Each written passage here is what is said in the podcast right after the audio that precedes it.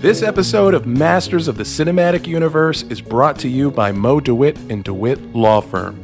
Maybe you get in an accident chasing down a homicidal liquid metal machine from the future, or a time traveling car sends you skidding into a truck full of manure.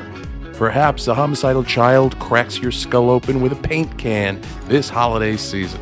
Mo understands that every case is unique. If you're injured on the go, just call Mo.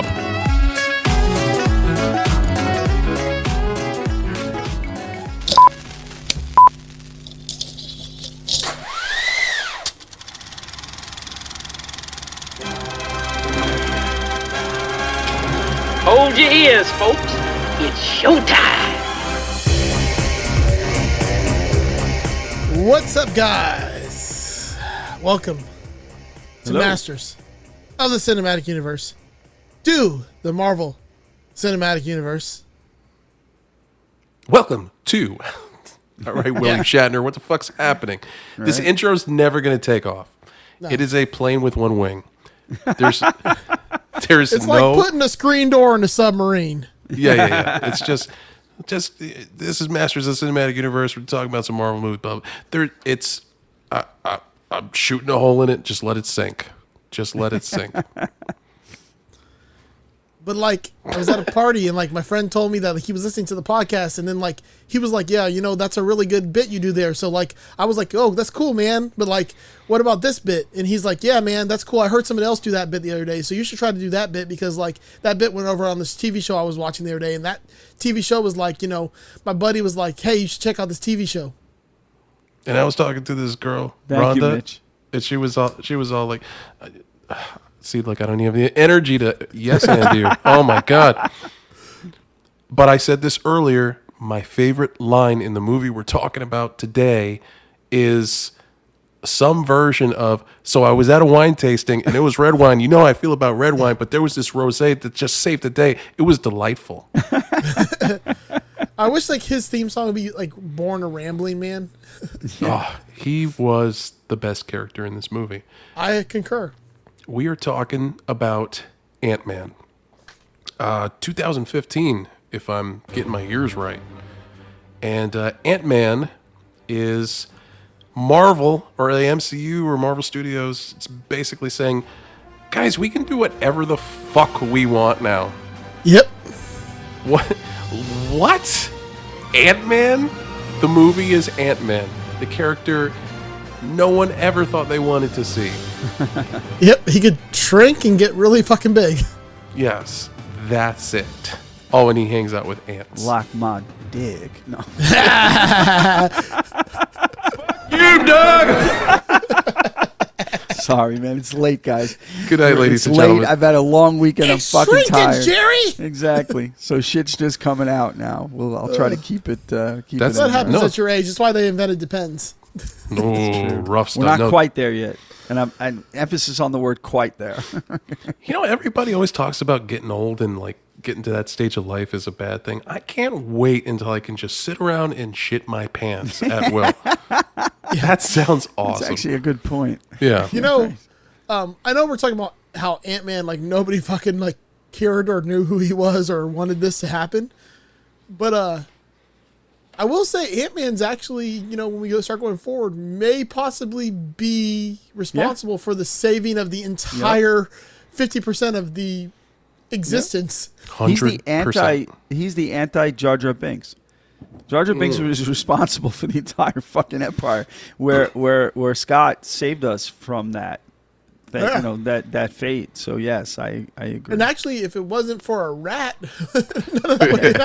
That's So true. That Ratman- rat. Yeah. Ratman is actually the catalyst that saved Ant Man, who true. saved the entire human race. Uh, that that's a painful. That hurts. I I, Yeah, I yeah. cringe when I think about that shit.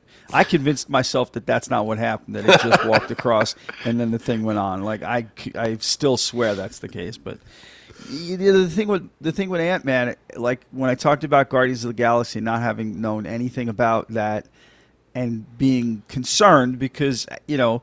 Yeah, they announced Chris Pratt, but Chris Pratt was fucking Parks and Rec. He was a dumpy dude, you know. so he's so was Paul Rudd.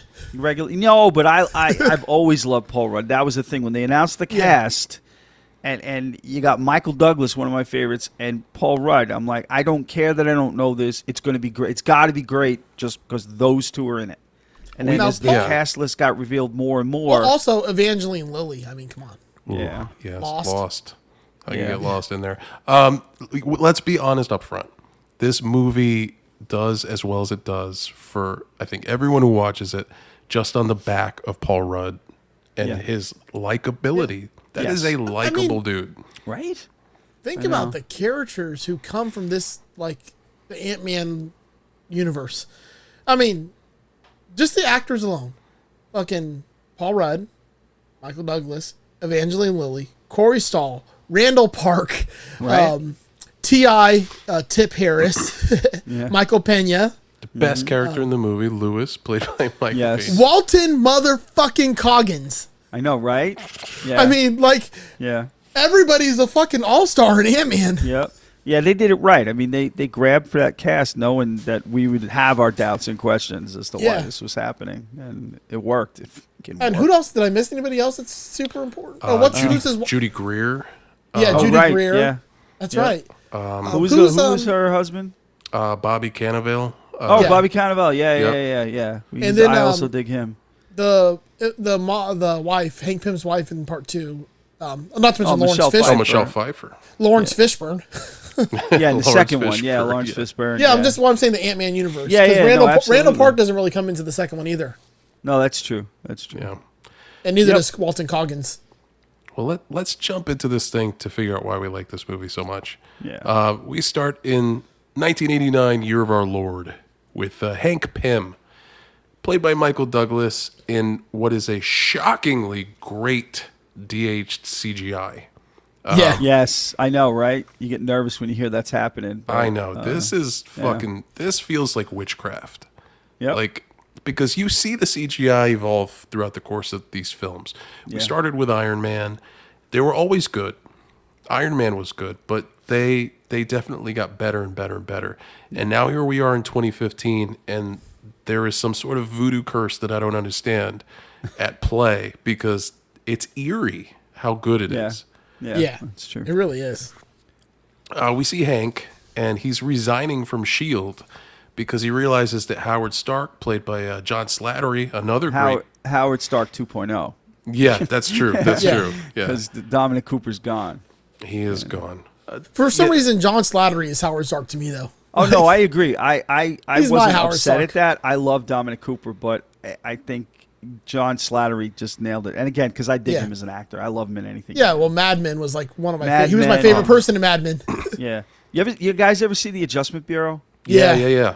That was a good movie. That was It's a a very good movie. underrated good movie, and, and Slattery was in that. I mean, yeah, it, it's uh, yep. Yeah, and he's been in Slattery has that has that like smarminess that he brings Yes. with him. You know, Yep. it's Yeah. kind of perfect for Right. I mean, a Dominic. Cooper was a little comic booky.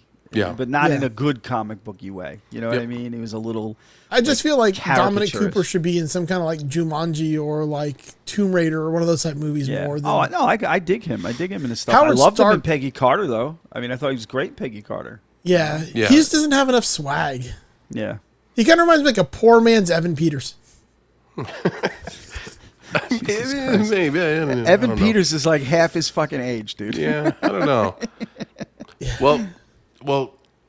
Anyway, uh, yeah, he's resigning from Shield. Shield is a thing at this point. Howard Stark is involved, as you know, and he's pissed because Howard's been trying to replicate his shrinking technology.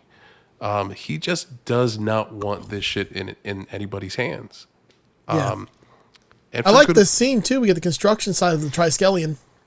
Yes, man. Yeah. Yep. Yep. very cool very cool you know laying the groundwork for stuff that you're going to be excited about as a fan and uh, yeah he's he's got a good point about not wanting this technology to fall into the wrong hands it's basically what the whole movie's about so uh, thank you opening scene for making that abundantly clear and for blowing my goddamn mind with your incredible Yeah. CGI. Yeah. Yeah. So now we're back in the present day, and we're introduced to Scott Lang, played by the um, incredible Paul Rudd. um, he's just finished serving his last day at San Quentin State Prison. Um, I like how like the scene starts with him fighting somebody too, and like you realize that that's like the gang jump out for the prison. Like, Yeah. Um, and he's like, "Wow, I thought you were uh, that was really cool, but uh, you know, could we not have done this?" You want your cornbread? the hell yeah, I thought about my cornbread. Corn what? so, um, we go outside and we see his old cellmate there to pick him up, Luis, played by Michael Pena. Um, he says, "Hey, come stay at my apartment with me."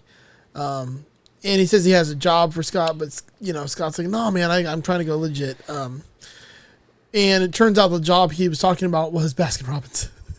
yeah. uh, which Scott does get fired from when they find out that he's a criminal. Um, I love the scene with him and the manager. He's like, "Whoa, mad respect, bro! I love what you did. That was so awesome." And look, just between you and me, if you want to grab a mango mocha mocha madness on the way out, I won't even act like I saw it. It really does set the stage for like, oh, this is a legit funny movie. Yeah, Oh yeah, definitely. Like this isn't a Marvel movie trying to be funny. This is a straight up comedy. Like it is really good. yeah, it's a comedic heist film. I mean, there's no Yeah. like question, like how we talked about with the other movie um, was the spy movie, uh, Winter Soldier. Like this Yeah. is a straight up just heist film. That's Yeah. that's funny. Um, so S- Scott now isn't able to get any really legitimate work with his criminal record, um, and he finds out that he uh, had worked for. We find out that he had worked for a company that had been overcharging their customers. So basically, he had hacked into their system and transferred millions of dollars back to the customers. So he's like a modern day Robin Hood, is what he really is. You know, that was his crime that he got arrested for. It wasn't anything crazy. Well, We he get had intro- to remain likable as a character. Like, Yeah, yeah. You couldn't dislike him for what he did. yeah, they couldn't let him out of prison. and Be like, oh yeah, this guy's a pedophile, but now he fights crime. Not gonna fly. I don't know. I mean, I just got done watching The Punisher, and he was basically just a fucking murder machine. Then, like, you like him. That's true. That's true. Which But season two was fucking great of that show. Yeah. you know, you know, they're recasting the Punisher as Paul Rudd. Uh, I'm actually on my last of the Netflix series, which I started today, which is The Last Jessica Jones, and I'm already disappointed five episodes in. No, yeah. no. yeah, that was that was. a I bit just rough. came off the high of watching Luke Cage season two, Iron Fist season two, Punisher season two, Daredevil season three, and I have to get fucking Jessica Jones season three to end it all. Yeah. So back to this good movie. Um, we get introduced to Dave, who's played by T.I., which I fucking love Ti. So like when I saw him in this, I was like, oh yes, T.I. is one of the funniest rappers there is. Like if you ever listen to the shit he says, it's ridiculous. Um, plus, he's just got a great flow in that Atlanta style. Um, we also get introduced to Kurt, who's played by David Des- Das Malchen. Desmalchian. I don't know how to pronounce that, but sounds David Dalmatian. Um, David Dalmatian. David. Dalmatian He's David Polka Dot man. Yeah, he's an identity theft specialist. Yeah. doing Um, straight up uh, Boris from Bullwinkle. Right? Isn't he great? He's so he's such a great actor. You know, he's so understated in what he does. Was and, he I in mean, Men in Black? Uh, I don't think so. no, 'cause he's kind of young for that one. But- Okay. And He's been in a ton of stuff. I mean, he's he's a uh, James Gunn protege, so he's in a lot of James Gunn stuff. Gotcha. Um, they're best friends. They hang out. If you if you follow Gunn's Instagram and his Instagram, like there's always pictures of them just palling around with the whole crew and stuff. So he just he seems like a really cool dude. He has a That's wonderful turn as Polka Dot Man. Yes, in- oh, exactly, Yeah. exactly. Uh, Uh, Suicide Squad. Yeah. That's probably why they, you know, they got him for that because he's a Dalmatian, you know. Ah. between you and Doug, the show, the episode's over, man. The jokes are just unstoppable today. Uh, so Luis has a tip about a robbery they can all go do together and, uh, you know, maybe maybe get back on their feet. Yeah. Uh, so within with this, Hank, he's been invited to a presentation uh, at Pym, uh, Pym Tech, you know, the company he founded and he's sort of retired from. Uh, runs into his daughter, uh, Hope Van Dyne, played by Evangeline Lilly. Um, real quick story: back in my you know more politically incorrect days, I used to join a uh, fantasy football survivor league every year, and the only requirement for the league is you had to name your you, had to name your team after uh, food and uh, uh, an actress, a girl. So my my team was always Evangeline Lilly and coconuts. No, I would have went. just because of Lost. I this is going tacos. back to like 2004 or five when Lost was in its heyday. So Yeah. anyway, Uh, so and then he, you know, he, he sees his daughter and, and his former protege Darren Cross, played by the great Corey Stoll, another dude that I love, so good in anything that he does. Um, so uh, Darren is showing him a prototype of the Yellow Jacket suit. So it's it's a model. It's modeled after the old Ant Man suit that Hank invented, um, and the problem is Darren hasn't not had excess success shrinking living tissue. And um, I'm sorry, guys, because I'll be honest with everyone up front. I, I didn't get a chance to watch this today. Is this with the sheep shrinking? Does that happen later? No, that's later. It happens a little later. Okay, all right. So I won't even So- talk about it. That's fine.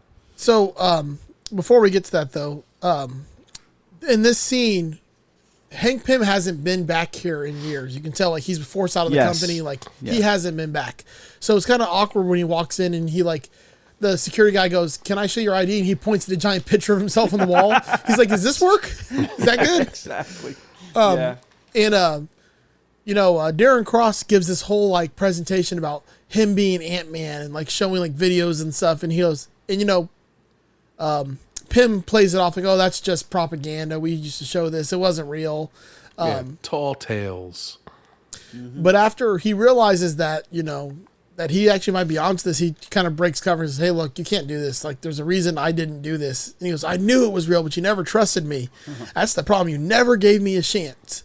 Um, yeah. So you get you get the villain's motivation is he feels you know cast aside by his his once mentor, and he's worked so hard at replicating what he's what he's done in the past, and now he's almost there. And he brought him there basically to, to pull his dick out and say, "Fuck you, I'm doing it." Yeah, Finally. basically. Yeah. So he he agrees at this point also to sell the technology to to somebody else. Um, but he's going to keep you know the supply for the technology. He's just going to sell the technology, and then uh, one of the guys who disagrees with him from the company. He meets him in the bathroom and he basically turns him to this pile of gelatinous shit because uh, that's how you see that it doesn't work. That's what happens to me every night when I go to sleep. and I get better. that was um it was a great scene too because it shows you how unhinged uh, Right. Darren Cross already is. Yeah. He he turns this guy into goo, and then he just wipes him up with a fucking paper It towel. flushes him. Right? He flushed him down the toilet, and he's like, "Bye, Frank." Like, Yeah. so uh, Scott borrows Lewis's van, which becomes a main character in the MCU, by the way. Yes, it does, big time. Um, but he borrows this, this van and he drops in on the birthday party of his daughter, Cassie. And uh, she is a wonderful child actress named Abby Ryder Fortson. She so charismatic. Child actors are so dicey in, in movies. You never know what you're going to get. Does a great job because she's like the emotional core for Are him. they like a box of chocolate, Eric? Yeah, you, you never know what you're know going to what get. you're gonna get. Sometimes your child actors are just uh, real shitty. Like, uh, you know, and I hate to say this because he was, he's had a rough go of it, man. But poor Jake Lloyd. Like, I'm sorry, that's 100% on fucking Lucas. Fuck him. yeah. I was yeah. having this conversation with my cousin last night, actually, and we both agree. I mean, Lucas claimed he had thousands of actors there, like over a thousand actors that he auditioned, and and you're telling me Jake Lloyd's the best one he found? Are you out of your friggin' mind? Dude, so there is a documentary, okay? I think you can find it on YouTube. It's about the making of the Phantom Menace, mm-hmm. okay? So you have access into these these rooms that Lucas is in.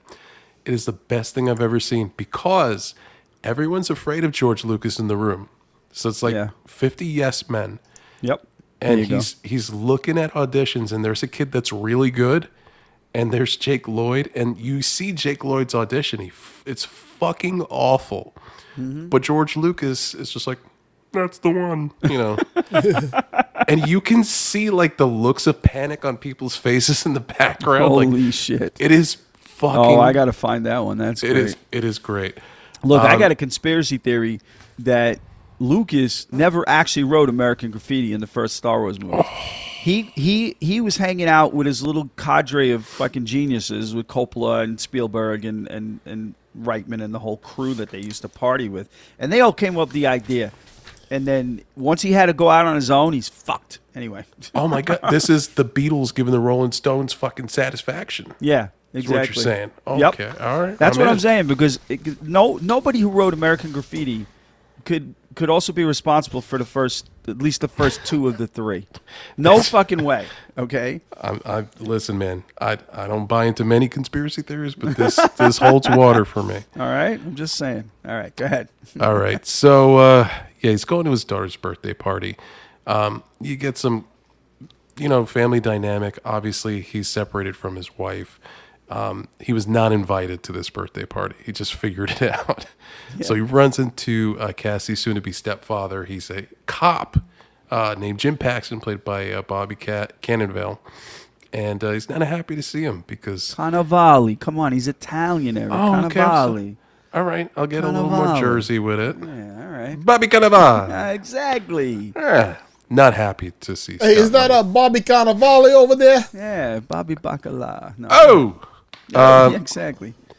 his ex-wife Maggie, played by Judy Greer, tells him that he has to find a job and he has to pay his child support before she'll allow visitation with Cassie. She's being pretty fair. This is not one of those movies where they paint like the ex-wife is the villain who's holding Yep. the child back. Yeah. She's trying to be cool. She's like, "Look, I understand you love your daughter. You want to be here, but you're also an ex-con. You got to get your shit together. You just have to." And he wants to. He legitimately wants to. You know, he was working that Baskin Robbins uh, gig to the best of his ability. And Baskin Robbins and uh, Paul Rudd, this is the beginning of a beautiful relationship that will extend into the next Ghostbusters movie. they Yeah. call it out in a wonderful way.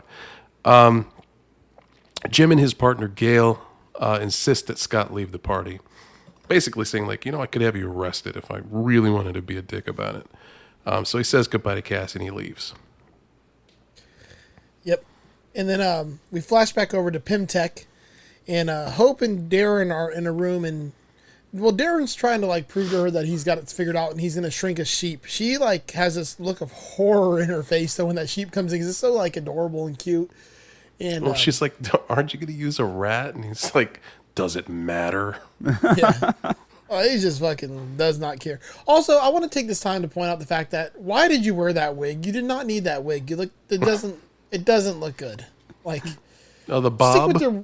Yeah, you look like the chick from like the Incredibles that makes the superhero costumes. I'm like, we don't need that. Like you look perfectly fine as you are. Like actually better as you are. it was a choice. Yeah, it was a it was an extreme choice. Yeah, choice. it didn't work for me, at least. Um, the experiment fails, and we get a pile of sheep goo. Uh, Darren also insists that they press forward and bring me another sheep. Quick too. He's like, Yeah. Yeah. that was like 34C. He's like, sanitize the workstation. Bring me 35C. He's like, I got some shepherd's pie to make. Yeah, Shepherd's goo. Um, that's not let me not. Say that's what I'm making tonight, folks. excellent. Let me know how that goes. Who's the shepherd? Yeah. Hmm. Eric's right. We are bringing it, Joe. Mm-hmm. Yep. Mm-hmm. So uh, yeah, so Scott he, he's doing the math and he realizes that if he keeps working a minimum wage job, he's gonna be a year before he sees his daughter again. So that's definitely not working, and it sort of forces his hand into agreeing to take Lewis up on his offer. Um, so uh, Lewis's cousin Ernesto, played by Nicholas uh, Barea, and uh, had a friend.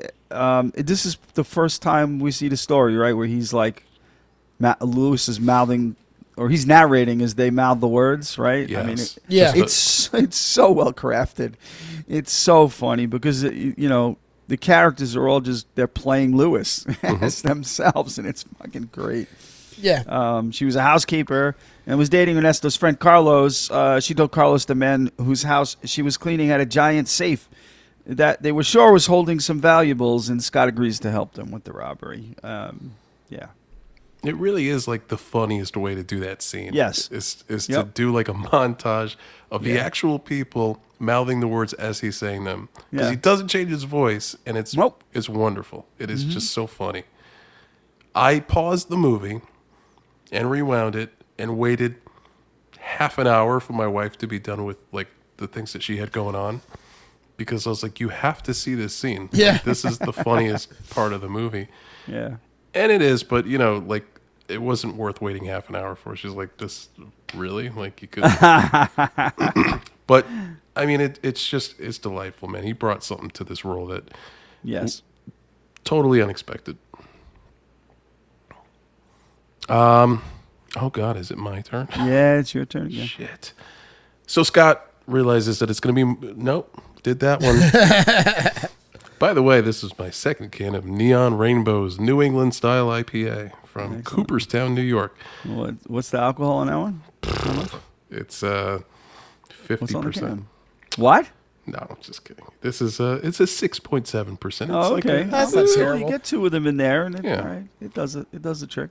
but it's the big boy, you know. What are you going to Yeah. do? Yeah. Yeah. So uh, Lewis picks up supplies for the break-in. Kurt steals a communication technician's uniform. Uh, that night, Kurt climbs up a pole outside Hank's house and he blocks the circuit, cutting off all phone communication. Scott climbs the fence pretty well. They're impressed with this guy. Like, oh shit, he's got moves. Uh, he takes out the window sensors, pries open a window, heads to the basement. He unlocks the basement door, only to find a second door that is fingerprint coded. This is where you get to see some of Scott's ingenuity.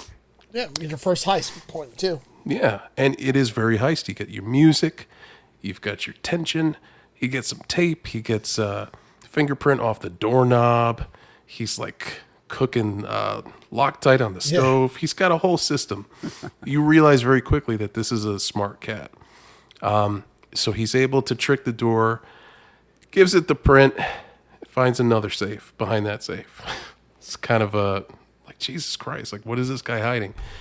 the safe that's there it's an older safe he's familiar with it he realizes that um, he's going to have to do some more jerry rigging to get through it so he actually it's made out of the same metal they used on the Titanic.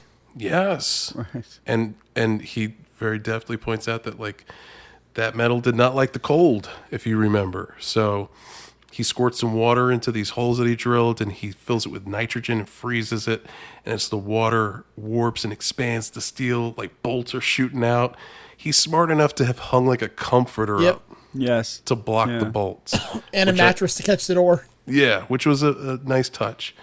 Um, so the door sort of blows off, and when he gets inside, the only thing in there is what he says is like a, a weird looking motorcycle suit and a helmet. Right. Yeah. So you know, Lewis is apologizing that it's a bust. He knew he needed the money, but he just he grabs the suit and the helmet and he and he runs out. Meanwhile, you realize that Hank has been watching the whole thing via all this surveillance, all this creepy saw TV screens, you know. Yeah. So, yeah, everything is not as it seems. we get the view of the ant on the the bookshelf also with the little camera on it, which is kind of cool. Yeah. A camera ant is the coolest, creepiest, voyeuristic thing I've ever seen in my life. Uh, so uh, Scott's now been dejected at not having got anything valuable, um, and they head back to Luis's apartment. Uh, Scott then is in the bathroom examining the suit that he stole. He wonders why this thing was so heavily guarded.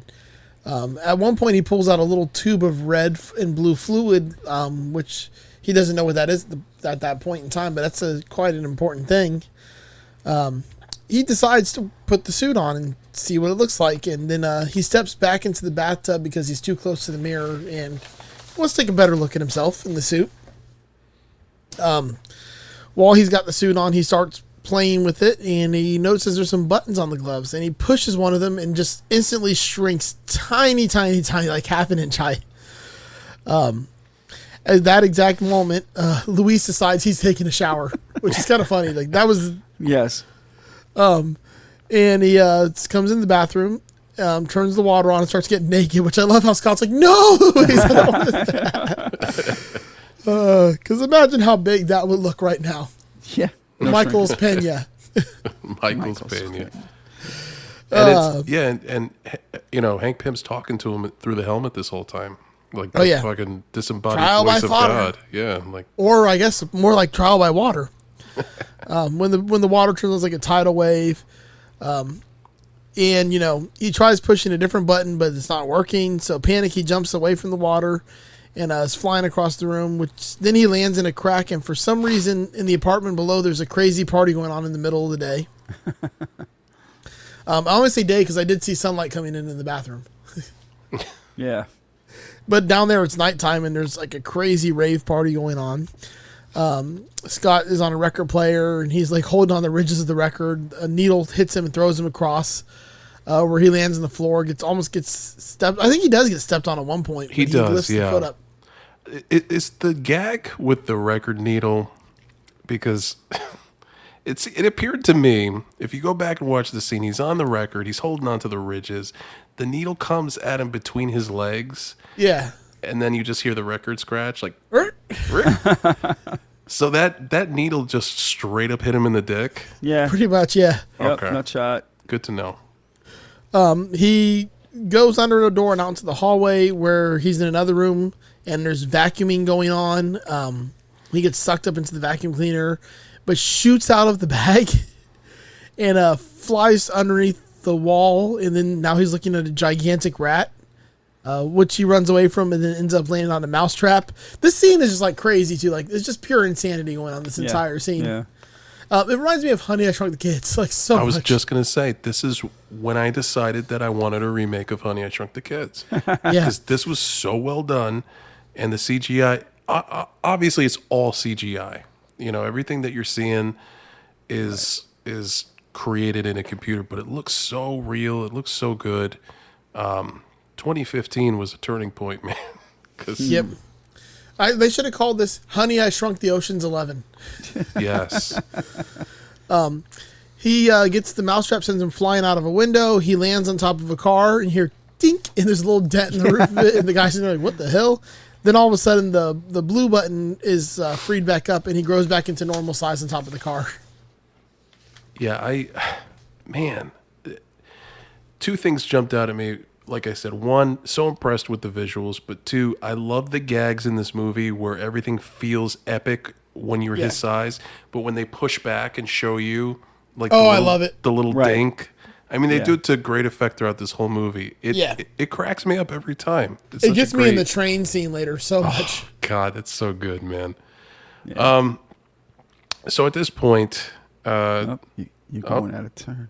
Oh jeez, I did the, I did the my guess who thing, the trouble thing. I did at the dinner table. I'm sorry, Doug. Yeah, well, It's sorry. all right. Because the thing is, I write the, the initial next to each paragraph, and if you do that, it'll just fuck me all up.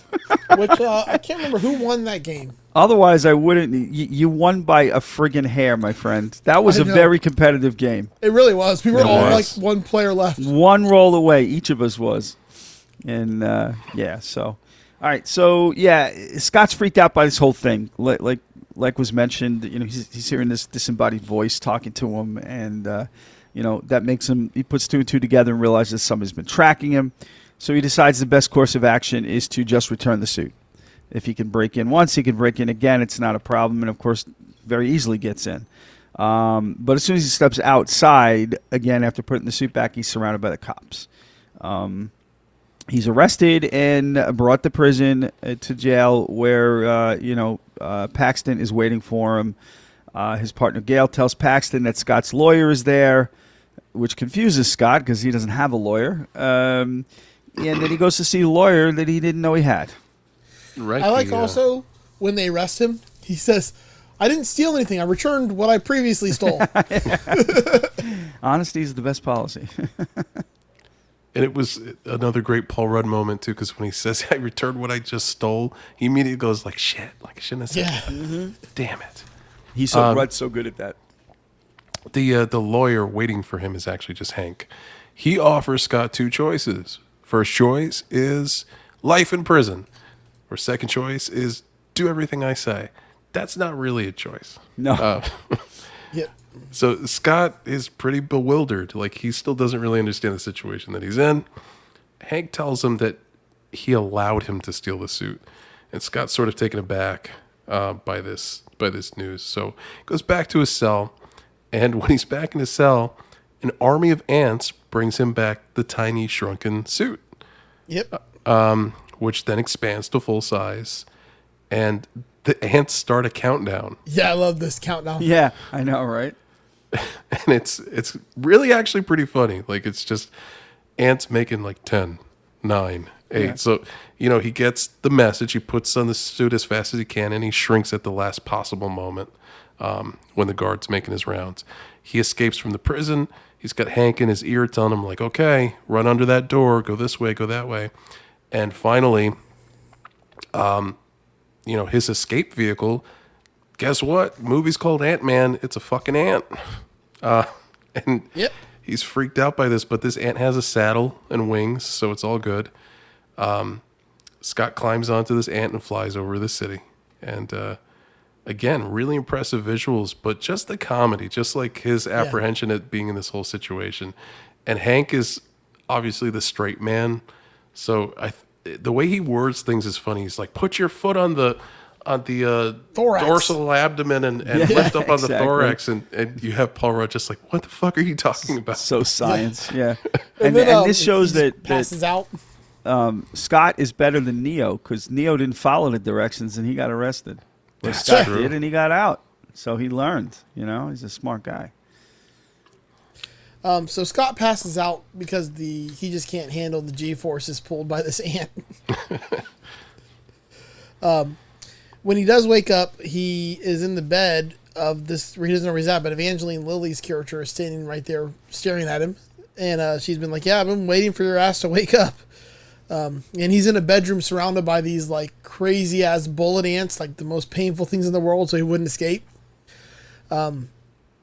and she tells him that uh, you know Hank wants to talk to him. So he does this really awkward, like, "Hey, I won't step on you if you don't bite me." To the ants, um, and they make a path for him to walk downstairs. Uh, and Hank starts telling Scott that he invented the suit, but he was afraid it would be misused, so he had to have it locked away. Um, Darren had found out about the shrinking technology, but when Hank refused to give it to him, Darren just forced Hank out of his own company. Hope realized how dangerous Darren was after a little while, so she teamed up with Hank to stop him. And uh, Hank tells Scott that he needs to become Ant Man. That way he can stop people like Darren.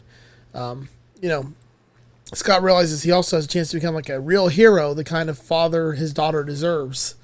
Um, and in the scene, it's kind of funny too. He has the, you want some sugar? And he has the ants come over and he kind of gets the message of, it. you know, it's not just the suit, he can also control the ants. Right. That was another great bit where he he asks him for the sugar. He says yes, and you see the little ants pushing the cubes.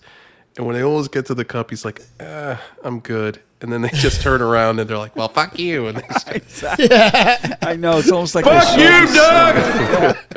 I know exactly. So, so I mean, Scott's got to get trained up if he wants to be the superhero. He's got to he's got to learn some stuff. Uh, so he starts getting uh, uh, uh, who's Evangeline? Who's this? What's the daughter's Hope. name? Hope. Oh, Hope. Yep. Yeah, so Hope starts training him up uh, in, in some martial arts, um, and you know they, they both start teaching him how to lead the ant colonies because again he's learned he's had this power. Um, he practices his timing with the shrinking and growing back.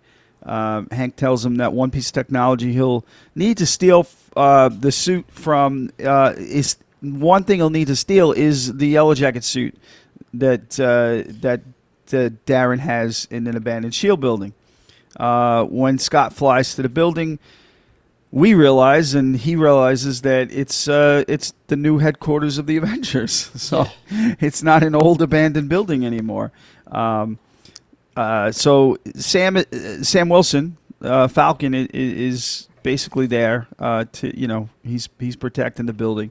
Um, it's this point that um, Hank tells Scott that to abort the mission because it's the Avengers building. There's no way they're going to do it. But after getting chased by Falcon all over the place, he does a number on him. He fucks up his suit, which is pretty funny. Um, Scott decides he's not going to abandon it. He's going to go and get what he came for. Uh, so after disabling Falcon's jetpack, uh, Scott escapes with the equipment that he needs. I, I love this scene. It's so much fun. Yeah. He pops and goes, "Hi, I'm Ant Man." He goes, "So what? You're some kind of superhero or something?" Like Yeah, I you guys know. are popping up everywhere lately. Yeah. It Uh, which really I find was. funny because Falcon wasn't even in the damn Age of Ultron like as an Avenger, Yeah, I know. I and know. he existed at that point in time. until the end. Well, Till the yeah, it was at end, the end of, of that that we saw him going to be trained as an Avenger. But yeah, Yeah. so this was sort of his coming out party. Um, yeah, so he's there. Um, and Ant Man just makes short work of his thing by going inside of his jetpack because really all his superpower is is his jetpack. yeah, Yeah, it was it was the coolest kind of cameo because it fit within the framework of the movie. It was still really funny too, man. Like, um, just the absurdity of you know fighting something that you can't see, and yeah, Oh, and then the last line: Nobody tell Cap about this. yeah, So when uh, Scott returns, Hank explains the truth about how Hope's mother actually died because his line was, "She died in a car accident," and even she knew, like, could you stop telling me that bullshit? Like, I know Right. that's not the truth. Um, what really happened was there was an ICBM that had been launched at the U.S. and Hank was trying to stop it, but even at his you know ant size, he couldn't get inside.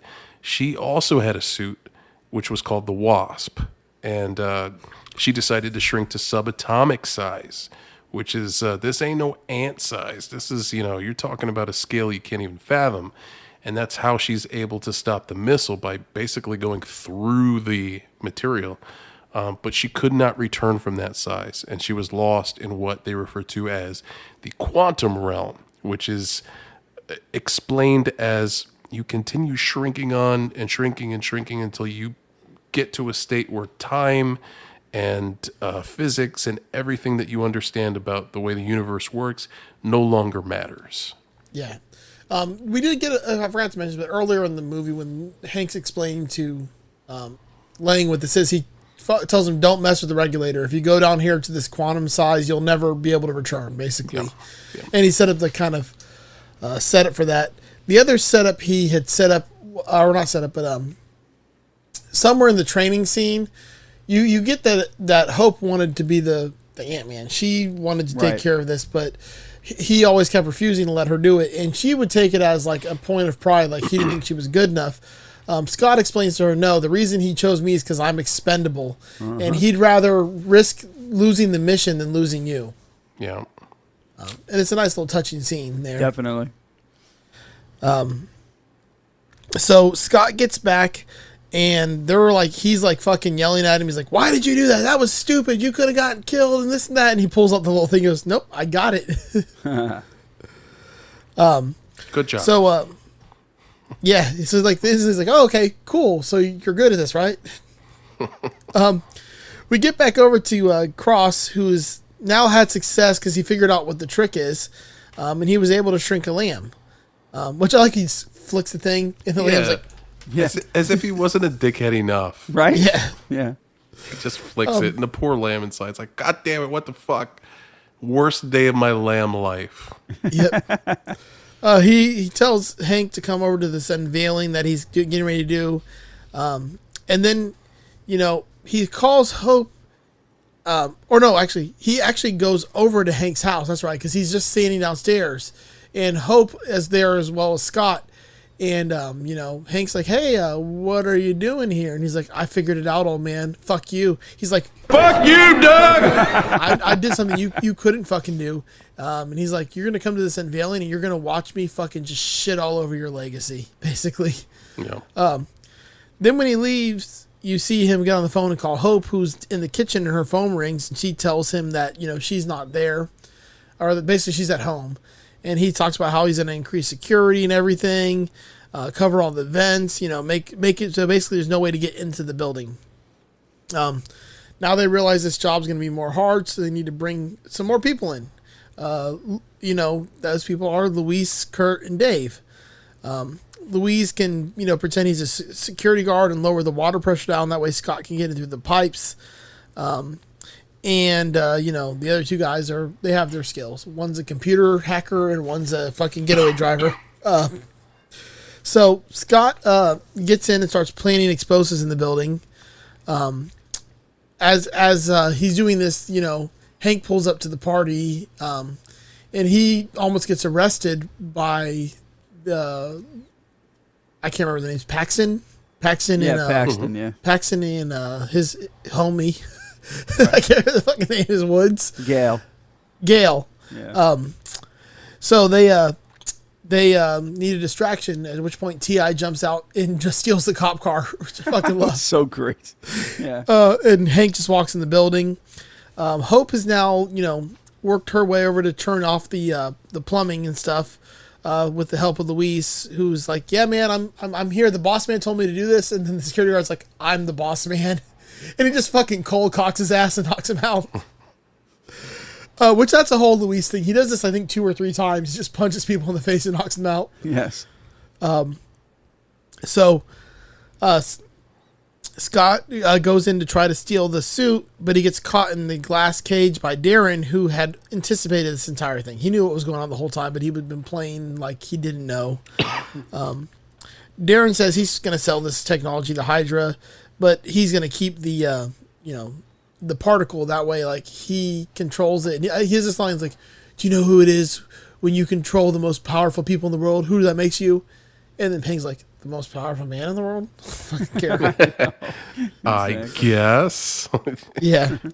Um, at this point, uh, Scott's banging and banging and banging in the little thing, and he finally busts through it by throwing one of the uh, little um spinny discs at it, make it expand or something. That's a don't scientific term. Yeah. It's a, Yeah. The spinny things. Spinning Um, things. we get this big shootout and people fighting, um, and they're taking out all these agents of Hydra, and uh, Hank gets shot during the process. Um, but you know, uh, Darren's heading up to the roof to get in the chopper, so Scott follows him on on an ant. You know, one of his ants. We didn't mention this earlier, but he has named one of the ants Antony, even though Yeah. like. Hank advised him against naming them because they're ants. Right. But yes. um, while uh, while he's uh, you know, Darren's got the yellow jacket suit with him. He's escaping, um, but he figures you know now he's got the yellow jacket suit and he has the Ant Man suit at that point in time. But you know, this he had broke out, so he's chasing him down. Uh, Antony gets shot by a stray bullet, which uh, you hear Lang like, "Oh, you fucked up now, like you killed my aunt." Um, and then you know realizing that the building's about to you know kind of explode or some kind of shit's about to happen where it's going to kill everybody uh, hank and hope uh, break out of the building because he has a keychain with a tank on it that he says it's not just a keychain and it's a real fucking tank he's been carrying around with him that he ex- expands and they drive out of the building um, which I love when they drive out of the building. It still has the fucking giant keychain on the back of it like a tail. exactly. It's so good. Um, Now let's so- let's go ahead. circle back to this lamb real quick because I, I I touched on that this lamb was having a bad day. What you guys don't know, this is behind the scenes stuff from uh, this film. That lamb they got in the lab. It came from this prison because you know this Hannibal Lecter was all like, "Hey, be quiet, lamb," and so they they shrunk the lamb. Now you know, got the jokes? Yeah. He's flicking the lamb. He's having a shit time. They grow him back to normal size, and then they ship this lamb off to fucking this old dude in Jurassic Park. Homeboy gets eaten by a Tyrannosaurus Rex. This la- like I want to see the story rough of this life. lambs. Right? Yeah, it's just. It's a hard knock life for us. Yeah. so uh, there was this lamb, and he was all like, "Hey, bro, like let." Yep. He's a sacrificial lamb. Yes, he is.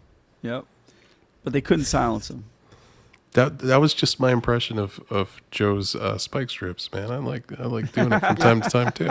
Well, don't get me started on the cow that gets sacrificed to the raptors in Jurassic Park, also, because that cow came from India and he was a sacred cow. That's he was true. a sacred cow. Man, Marvel's just fucking animals up all over the place. You know, it's not right. Uh, yeah, so at this point, uh, Darren puts on the yellow jacket suit and uh, in in the, in the helicopter, and he and Scott start their uh, their epic battle. Um, they're bouncing around all over the inside of the helicopter. The pilot gets shot, right? Doesn't he? I think Yeah. So. Oh yeah, yeah, both of Um, them. But then they, they both end up falling out. In a Um, briefcase. right. Yeah. And it's funny the way you know. It, again, it's if I remember correctly, this is another one of those scenes where it's dramatic. They're falling, but then they pull back and like because they're tiny and, like it's just this little impact. Or no, they hit the pool. Yeah, they fall in the pool. Yeah, but bloop. even before that, the Right. product placement of the U2 song. Yeah. Oh, yeah. The iPhone. Yeah. Doo-doo. Exactly. Um, That was So- so, clever, man. What does he say? Right? He says uh, he like he leaps off of the iPhone button so Siri comes on, and he says, "What's the song title?" It's something It's like, like, convergence or some shit like that, or it was it was like some villain line that he said to, Yeah. to Ant Man. Yeah. Oh, it's just so well done. playing this by U2. So uh, Scott manages to trap Darren inside a bug zapper, uh, but then Paxton shows up to arrest him before he can destroy the suit. Um, Darren goes after Jim and Cassie's house and threatens their lives. He's hoping to draw Scott in. Uh, Scott arrives and they fight some more. Um, the only way Scott can get into Darren's suit at this point is to shrink down to the subatomic size, which of course he's been warned to absolutely not do because he'll never come back. Um, you know, he's looking at his daughter at this point, and, and it, it's a tough decision because he doesn't want to, you know, he doesn't want to leave his daughter. Um, so he, uh, all right. So Scott's now trapped in a quantum realm after uh, wrecking the suit, but he hears Cassie's voice, um, you know, calling out his name, and he manages to rewire the suit, reversing the process and returning to his normal size. So it again shows his ingenuity, like we saw earlier when he was, uh, you know, cracking the safe and such. So he's he's a super smart dude. Um, so after the battle, uh, at this point, a very grateful Paxton uh, covers for Scott because he realizes what he's done and how he saved the whole family and, in essence, the world. So he uh, he covers for him, so he doesn't have to go back to prison. Um, because of what Scott was able to to do in the quantum realm, Hank is now you know he's on a new mission because he he feels there's a good chance that uh, you know Hope's mom and his wife are is still alive out there. So um, you know, and then uh, Luis at this point also reminds Scott that uh, the Falcon is looking for him. Yeah. So, So let's that- break down this fight though that happens Was- between we them. have Yeah, to. please do. Because it's have on the fucking train table with Thomas the Tank. I Engine. know, wasn't it so? Yes. we're in we're in Cassie's bedroom, and you have the train table. You know, you got Thomas, and it is an epic fight scene. Like, Yeah. if you take if you take the Thomas the Tank stuff out of it, just imagine it's a real train. Yeah, and you hear It like is- you hear Yeah, you hear like all the noises. One hundred percent, just epic explosions, and you get those well timed gags where he's, you know, at one point Yellow Jacket's going to get hit by the train, and then they pull back, and it's just like blimp. Yeah. Yeah. The thing falls over. Just tips over. Oh my god! And then the train, like you see the train go flying, and then like it's on the windowsill. yeah. Yep. And there's Um, a there's a great moment where one of those spinny discs turns the uh, the train Thomas. giant. Yeah, Yeah. the Thomas like is gigantic and falls Yeah. out of the, the house. Comes out of and then the there's house, also yeah. an ant that gets hit with one, and it's like a dog-sized ant running around. yes. Yeah, Cassie loves that. yeah, Yeah, it was it was so inventive, man. I mean, obviously, look, you're dealing with Ant Man. You're gonna get shrinky stuff, like that's part of Yeah. you know the expectation. But the inventiveness with which they did it was so impressive to me. And it felt like a cross between like Toy Story and Honey I Shrunk the Kids. Yeah. Yeah. And, and to Yep. infuse it with the comedy too. It was just like, Yeah. oh man, such a breath of fresh air, um, you know, for a superhero movie at this point. So that's that's really the end of the movie. We got our happy ending. You know, all is good with Yep. all of our characters. And then And- the Luis speech at the end. Yeah, I was talking to my buddy. He said he knows these guys who know the Avengers and this and that. And oh yeah, by the way, Falcon's looking for you. Right. Yeah. Yeah. But it's not a threatening looking for you. It's like a, you know, you kind of proved yourself and Mm-hmm. you Yep. want you to be part of the team. Um, we get two post credity type situations with this movie. The first one is our mid credit scene. And uh, this is where Hank shows his daughter, Hope, a new Wasp prototype suit, which looks badass. And he's explaining to her kind of, you know, he's come around on letting her do the stuff because she's more than capable, you know, and he's he's sort of faced his fears about letting her go out into the world and do this stuff. So you get to see the Wasp suit. It's got friggin' wings. It looks perfect. It looks like it's pulled straight out of the pages of the comic book, and uh, it's a promise of you can get some Wasp stuff, and Yeah. you do because the sequel to this movie is called Ant Man and the motherfucking Wasp. Yep. Uh, then we go to one more post credit scene. where we see the Winter Soldier in like a warehouse, and um, Captain America and Falcon are in there, and they're trying to figure out what to do next with him. Um, they can't tell Iron Man because the cords are coming, and uh, Wilson kind of says, "Well, I know who we can call," and that's kind of Yeah. where it leaves us hanging. Yeah. I know a guy. It's a real dick. Yeah, Yeah, they're just setting up Avengers 3. yeah, And folks, that's your Ant Man. Um, one of the most irreverent and funny and joyous entries into the MCU. oh yeah. Um, We're gonna rate this thing, and we're gonna use our MCU scale, one out of five. We are not weighing these uh, scores against all movies, just against other MCU movies. So, with that said, we're gonna jump into it. Joe, take us there. What did you think of Ant Man?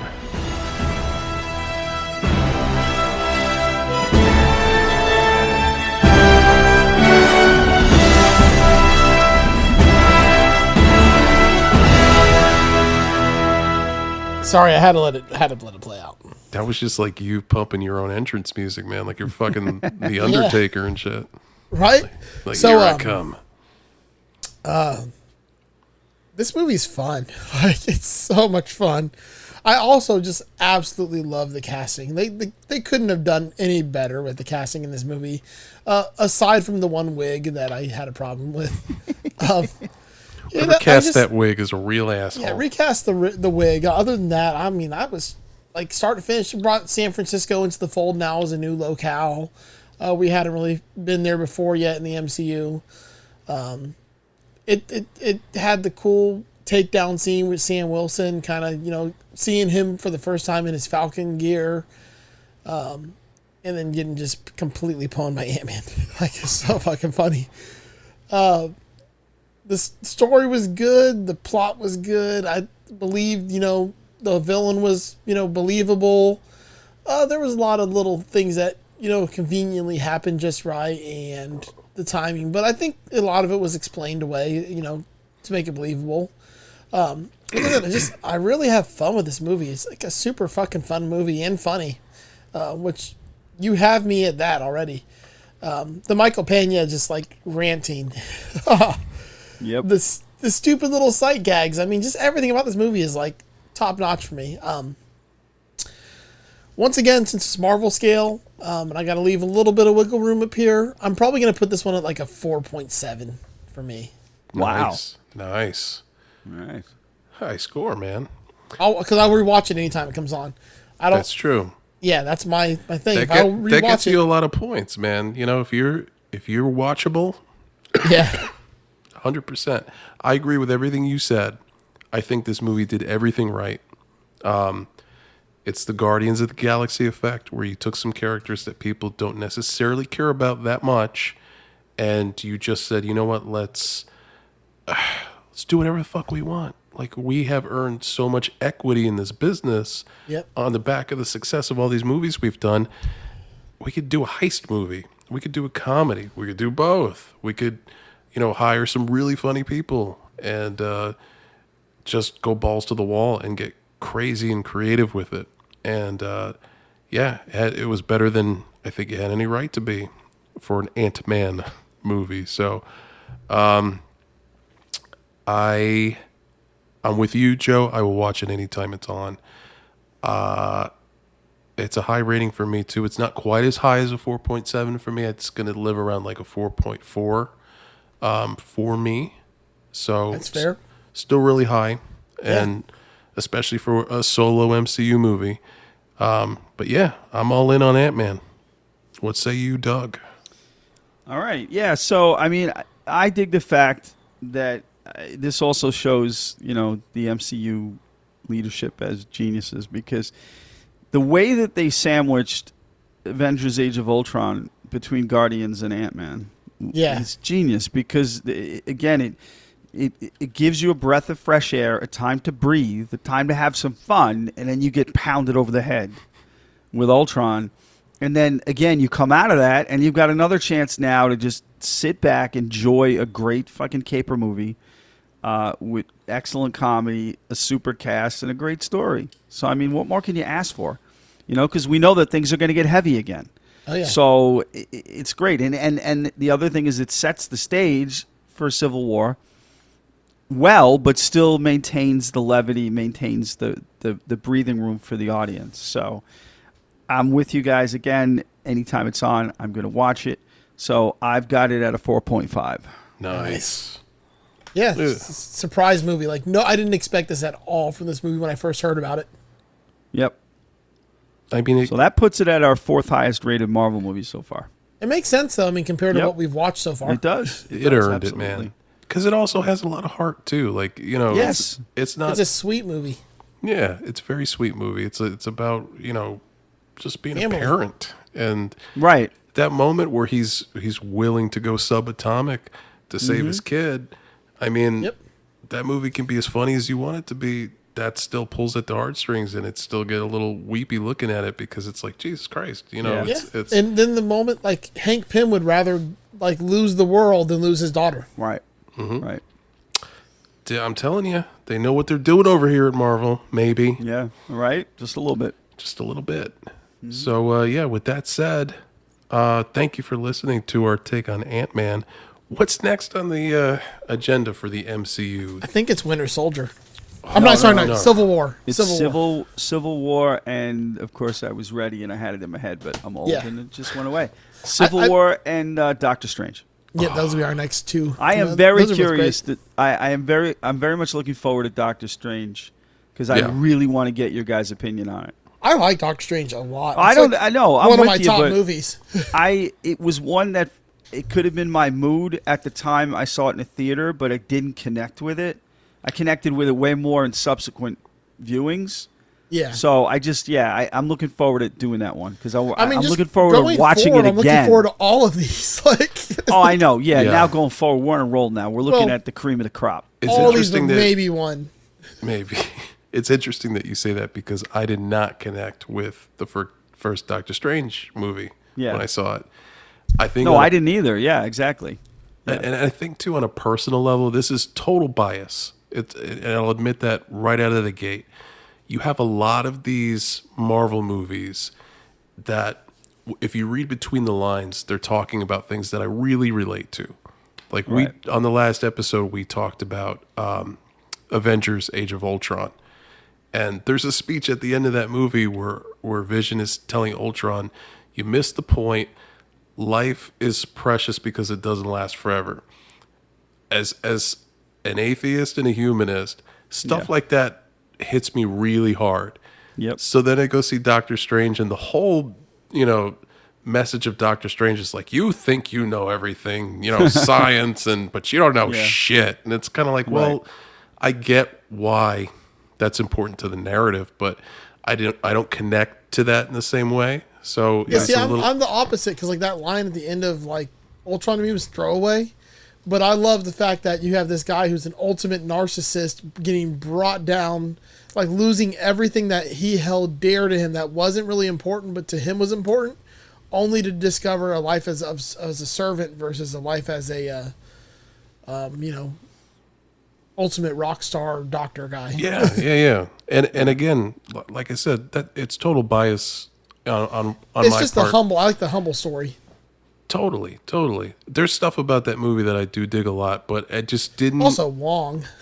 I mean, Yes, Wong, Wong is a is great. treasure. He's a treasure. Be But yeah, prepared because I will completely shit all over Cumberbatch's American accent. I will shit Oh, over yeah. that every second of that episode. I also really like the fact that the way he wins is just by annoying the shit out of the enemy. right. I know, I know, but yeah, That- we'll that get was- to it. But that I, was that's pretty why I brought it up because I was re- I'm really curious. I'm, I'm looking forward. Yeah, to that one. movie connects to my personality way more. I mean, Civil War. We know where, where we all stand with that, Oh, where the whole world stands with that. So yeah. um, that could be yeah, whatever. We'll, we'll stop now. But yeah, I'm looking forward to the next couple, and I promise I'll watch both of them. All right, no New York trips before them. that's okay. All Well, with, with that said, man, thank you to uh, our show sponsor, Mo DeWitt, DeWitt Law Firm. If you are injured on the go, just call Mo. If you have a legal question, legal query, just call Mo. Um, if you want to pontificate about the, you know, sort of, uh, I don't know, atheistic or religious themes of modern Marvel cinema, don't call Mo. No, Call us. I wouldn't. We'll Yes, talk about please. that kind of stuff. But What, what if I stole a suit to shrink myself and then returned it and got arrested? you could call You Mo. You could call Mo You for could that. call Okay, Mo. cool. Yeah. And I feel like Mo would take that case just because of the uniqueness of it.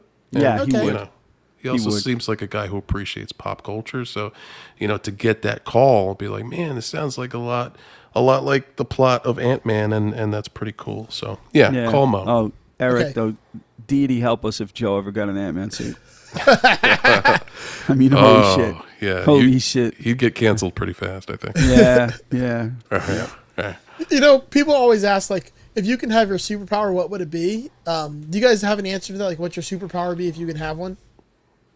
Uh yeah, yeah, yeah, I think so. Um you know, my superpower it, it'd have to be something practical.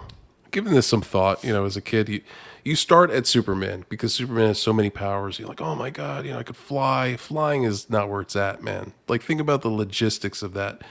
You know, it's tough to breathe up there. The bugs, you know what I'm birds saying? Birds fly. That's for the birds. Wind, wind burn. You know what I'm saying? Like, that's not. Yeah. No Yeah.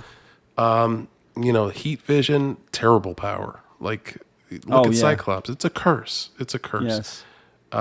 You know, ice breath. It just, it seems like a lot of things that you could accidentally kill someone with. Like, what if you sneeze? You know what I mean? So, Yeah. um invisibility is too voyeuristic. The temptation to see you might have already just named see. my, my power. I was just going to say, yeah, that's definitely Yeah. right up Joe's alley. That's my power 100%. Honestly, at this stage of my life, my superpower would just be eight hours of sleep. uh, you know, Yeah. and uh, maybe like if I could regrow my hairline, that'd be fun. That'd be cool. well, if Yeah. I'm invisible, I don't need a hairline. you can't always be invisible. You would turn into a monster if you Yeah, were exactly. always invisible, just shitting everywhere. Everyone's like, Yeah. I "Where are would these be piles?" like a real life Dennis Reynolds. yeah, Oh, yeah. where you're these right. piles of shit and piss coming? What is, what has happened? Like, oh no, no, no. I, I would sneak into Johnny Depp's bedroom and shit on the bed just to blame him. oh God. All right. So we got some people to thank real quick. Um, our Patreon members, they help keep the lights on. They're a great group of people. Um, so we want to start with uh, Miss Hannah Christ, uh, my friend Peter Bianco, Mr. Brian Gower from the Tone Jerks and the Second Button podcasts, uh, our good pal Will Lehue from the Just Surprise Me podcast that uh, Joe and I both do. Um, Mr. Tony DeGraw from the Signal Path podcast and the, the uh, Texas State Boggle Champs King of the Hill podcast that he does with Joe. Uh, we've got Michael McVeigh. And last but not least, not by a long shot, not least, uh, Mr. U.G. Erection. Mr. Erection, we love you. Some could argue the most. I mean, it is That's huge. true. Yep. Yeah, thank you guys. And if you're interested in becoming a patron on our Patreon, uh, go to patreon.com backslash backsplash. That's not a thing. Backsplash. Black The kitchen version. Black Splash. Uh, M O T C U. We have different tiers. They start as low as a dollar a month. Yep. Um, any little bit of support does help the show. Do fun things like make stickers that are too small, or you know, do live shows or pay for equipment that we need, or or whatever. So we throw around that term. Keep the lights on. It's a terrible term because you know we could probably afford our our collective electric bills without you, but um, it's a figure of speech. So hit it up, check it out, join the Facebook group. Um, it is meme crazy in there. I cannot keep up with the. Yeah. I, I really like the addition of the act, Actorle, whatever. Yeah, it I, is. I, st- I decided, I figured I'd try to get people interested, so I started Although posting today's my. pissed me off. Uh, I didn't do the actor yet. I have no chance, so I don't even know if it's reset already. I'll have to get to it. But yeah, I Today's put. made me so mad because it should have been simple and I fucked it completely up. Yeah, Joe. I mean, I've got I've got less than two hours to finish Wordle. Wordle is blowing my fucking mind today. But so don't say anything. But I can't get it done. Um, but anyway, yeah. So I've been posting my Actorle and my framed scores. Uh, so come on, join in, folks. If you're in the group and you see it, uh, give it a shot. Let's have a little comp- little friendly competition to have some fun. Absolutely. Also Yeah. today, Oh yeah. Wordle's a pain today. I got it on number six. Yeah, I'm on five, and I yeah. Anyway, but yeah, today sucked. Um, Yeah. so yeah, I'll, I'll watch you guys from a distance. I'm not going to play any cell phone games that I could potentially get addicted to. So, Well, you Um, can't really because you get six chances to get it and you're done, and you only get one a day. Like One you a only day. literally get one a day. It takes about a minute to play right. okay. It's one Uh, word. You got to uh, guess the word because you can't keep playing. You get six tries to guess the word, and then you're and it done. changes every day. And then they give you everybody one in per the day. world has the same word every day. Yeah. Okay, you might have convinced me. I might give There it. go. A, I might give it a And look. then the other two, they're same same theory. You get one chance per day, and one of them is you have to recognize a movie from like scenes from the movie, and one of them is Mm. like they give you a list of years with like X's for the movie titles, and you have to guess the actor that was in all those movies. oh, yeah. okay. All right. Yep. All right. I'm in. But you only get one shot per day. Right. I'd also like to start a t- a new tradition on our show, which is we end every episode with our, our you know, uh, catchphrase, I guess you could call it. But before we do that, I'd like to say today's date is our recording date, not our release date, but today's date is May 1st, 2022. And Doug has not seen the movie Friday. Thank you. Fuck you, Doug! but we'll see how long we can keep that going. It could be days, months, could be years. That's true. It's all up to our favorite Canadian. Yeah. but with that, said, yeah, there's only one thing left to do. Lights. I can't top that camera. I said it. Camera. I, wait, I just I need to hear Joe do it again. No, yeah, please. All right, here we go. Lights. Camera. fuck off.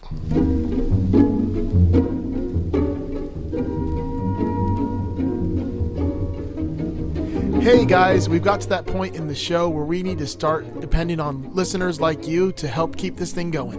What are we fucking PBS? Oh yeah, you know it. I'm LeVar Burton. I wanted to be LeVar. Fuck. All right. I called it first. Yeah, I'm we- hosting Jeopardy. Are you though? Listen, guys, we we need your help uh, to help keep the lights on, as they say. Uh, we are launching our Patreon for Masters of the Cinematic Universe. Yes. Yes. And we have uh, different tiers that you can sign up for and pledge to, just like PBS. Um, you get some different, real cool gifts and prizes and merch, uh, depending on the tier that you sign up for. Oh, we got all the tiers. Oh yeah, you Fact- can either be a friend of the show, a Oh. friend with benefits. Ooh. We could we could start to get serious, or you could just put a ring on it already. Ooh, damn. And if you uh, if you exceed that amount, uh, you know, we'll send you some not safe for work pics if, if you want. It's not safe for your eyes picks in my case, but I'll say for Yeah, anything picks. Yeah. But yeah, guys, check out uh, patreon.com slash MOTCU. Uh, take a look at all the different tiers that we're offering. Lots of cool uh, swag coming your way from stickers to t-shirts to getting to pick the film that we uh, talk about. Yeah. The tiers started at a dollar. A dollar a month. Come on, folks. That's it? Yep. One buck to get in on that on that number one tier. And All with right. that, you even get the live chat with us anytime you want, as well as a shout out on every episode. Right. So come on, that's less than a cup of coffee a month. Jesus, what a steal. Yeah, guys, Right? check it out. Again, patreon.com slash M-O-T-C-U. And then enjoy this week's movie.